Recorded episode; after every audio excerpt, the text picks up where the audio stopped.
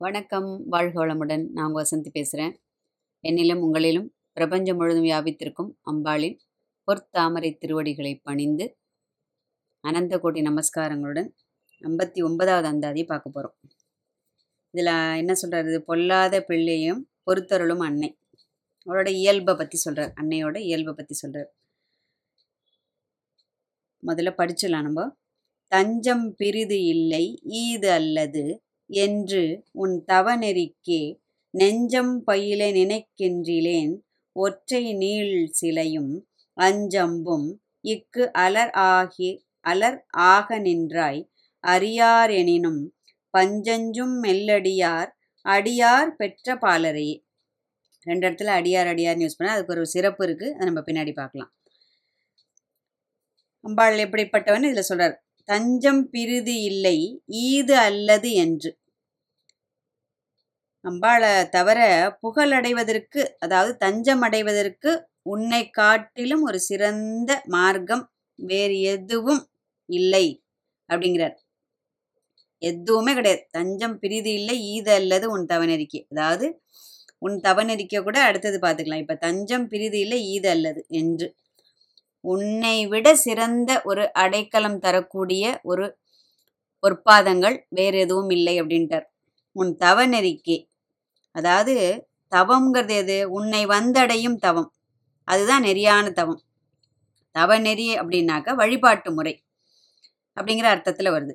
அபிராமி மட்டும்தான் மேலான அடைக்கலம்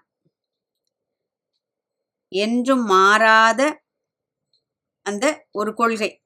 ரொம்ப உறுதியாக அவளை வழிபட்டு தான் உயிர்புற முடியும் அப்படின்னு சொல்லிட்டு அதாவது அரசரை நம்பி புருஷனை கைவிட்ட மாதிரி அப்படின்னு ஒரு பழமொழியே இருக்கு இல்லையா? அதனால வேற எதையோ நம்பி வழிபட்டு அதன் பின் சென்று இந்த பிறவி பயனை உணராமல் வீணடிக்காமல் இந்த பிறவி எடுக்க நேர்ந்ததே வேற எதையோ வழிபட்டு தான் இந்த பிறவி எடுக்க நேர்ந்ததோங்கன்னு போன அந்த அதில் சொன்னார் இல்லையா? இதுல என்ன சொல்றாரு அதாவது ஐம்பத்தி நாலுல இல்லாமை சொல்லி ஒருவர் தம்பால் சென்று இழிவுபட்டுன்னு சொன்னார் இல்லையா? ஞாபகம் இருக்கும்னு நினைக்கிறேன். ஐம்பத்தி நாலுல பிரார்த்தம் இதுல என்ன சொல்றாரு இப்போ? வேற எதையுமே நம்ப வேண்டாம்.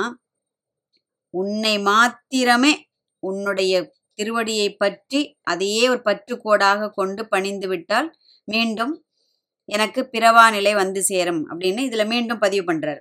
நெஞ்சம் பயில நினைக்கின்றிலேன் நினைக்கின்றிலேன் அப்படின்றார் அம்மா அது தெரிஞ்சும் இந்த பாழும் நெஞ்சமானது என்ன பண்றது அப்படின்னா தரிகட்டு போயிடுறதான் உன்னை நினைக்காமல் போனதே அப்படிங்கிறார்.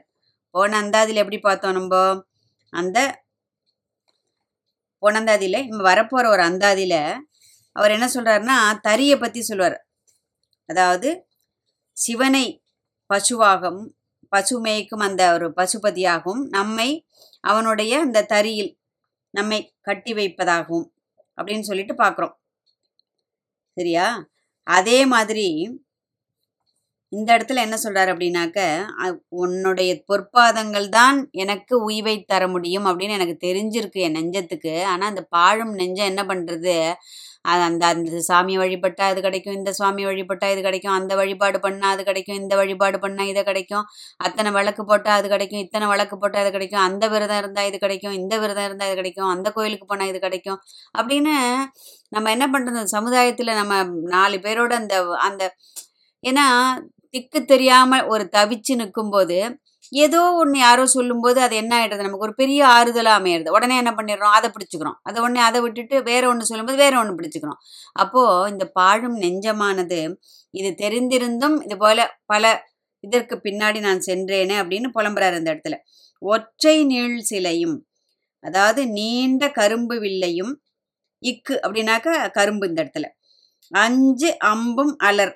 அலர்னாக்க மலர்.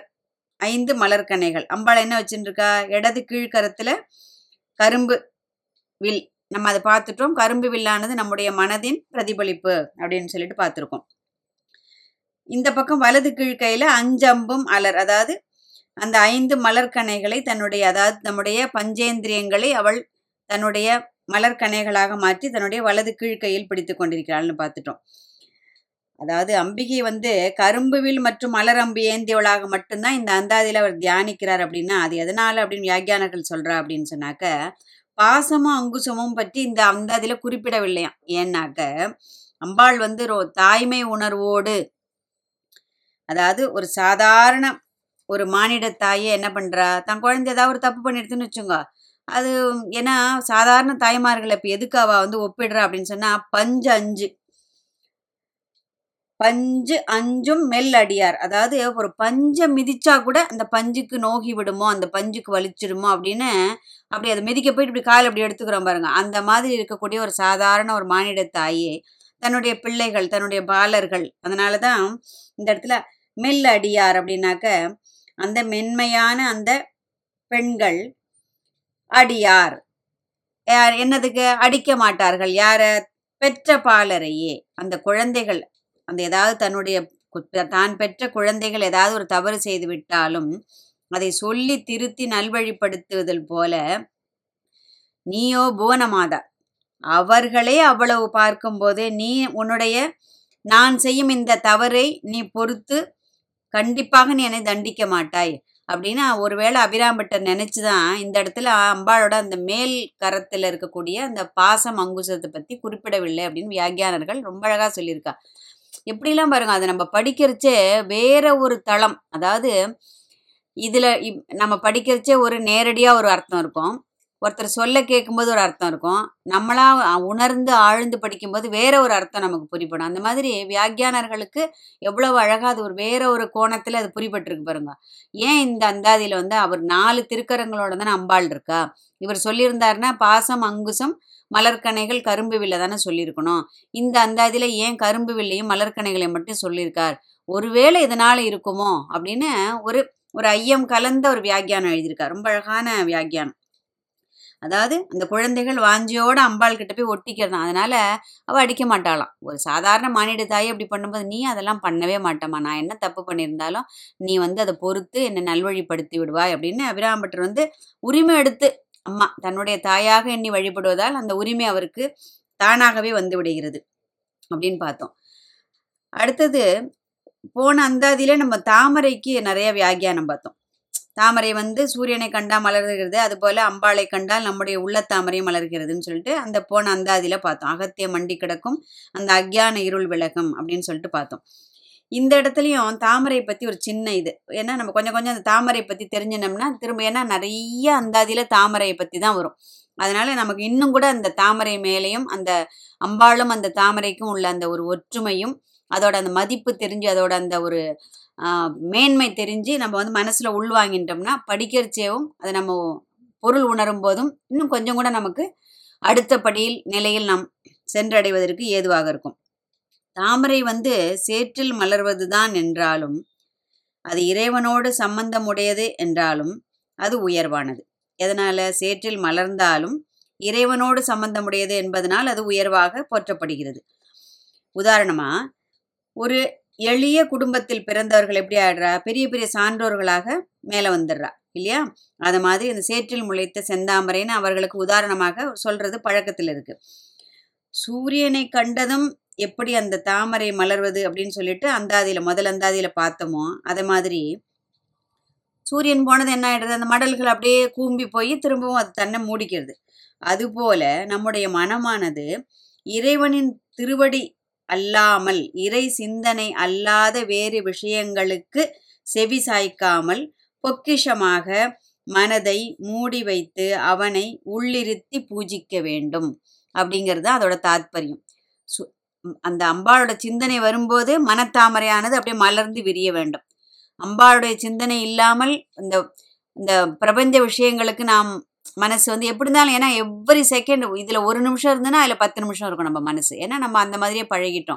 ஜென்ம ஜென்மாந்திரமாக நம்ம அந்த மாதிரி பழகினதுனால அந்த என்ன ஆகிடுறது அந்த மாதிரி அந்த புற விஷயங்களில் மனசு போகும்போது டக்குன்னு என்ன பண்ணிடணும்? அந்த மனசு அப்படியே சு- அதாவது அந்த பொக்கிஷமாக இருந்த அந்த விஷயங்களை வெளியில் போக விடாமல் அதை அப்படியே மூடி வச்சுக்கணும். அப்பதான் புற விஷயங்கள் அதை பாதிக்கவும் பாதிக்காது. உள்ளிருக்கும் அந்த பொக்கிஷமான விஷயம் வெளியிலையும் போகாது. என்ன ஒரு அழகான ஒரு இது பாருங்க. அந்த மாதிரி மனசை மூடி வச்சு அதுலேயும் அந்த உள்ளுக்குள்ளே அம்பாளை வச்சு பூஜை பண்ணணுமா? அதாவது இந்த ஹிருத் புண்டு- புண்டரீகம்னு சொல்கிறோம் இல்லையா? அந்த இரு இதய தாமரையில் அவளை உள்ளிருத்தி பூஜிக்க வேண்டும். அதே மாதிரி அது தன்னுடைய வேர் மூலம் தேவையான தண்ணீரை மட்டும்தான் உறிஞ்சுக்குமா? தாமரைக்கு பின்னாடி எவ்வளவு இருக்கு பாருங்க அந்த ஒரு தாத்பரியம். அது மாதிரி நாமும் என்ன பண்ணணும்? பிரபஞ்சத்தில் நமக்கு எவ்வளவு தேவையோ எவ்வளவோ கொட்டி கிடக்கு பிரபஞ்சத்துல இல்லையா? ஆனா நம்ம என்ன பண்ணணும்? சும்மா கிடைக்கிறத ஃப்ரீயான்னு சொல்லிட்டு உடனே வாரி என்ன சொல்லுவோம்?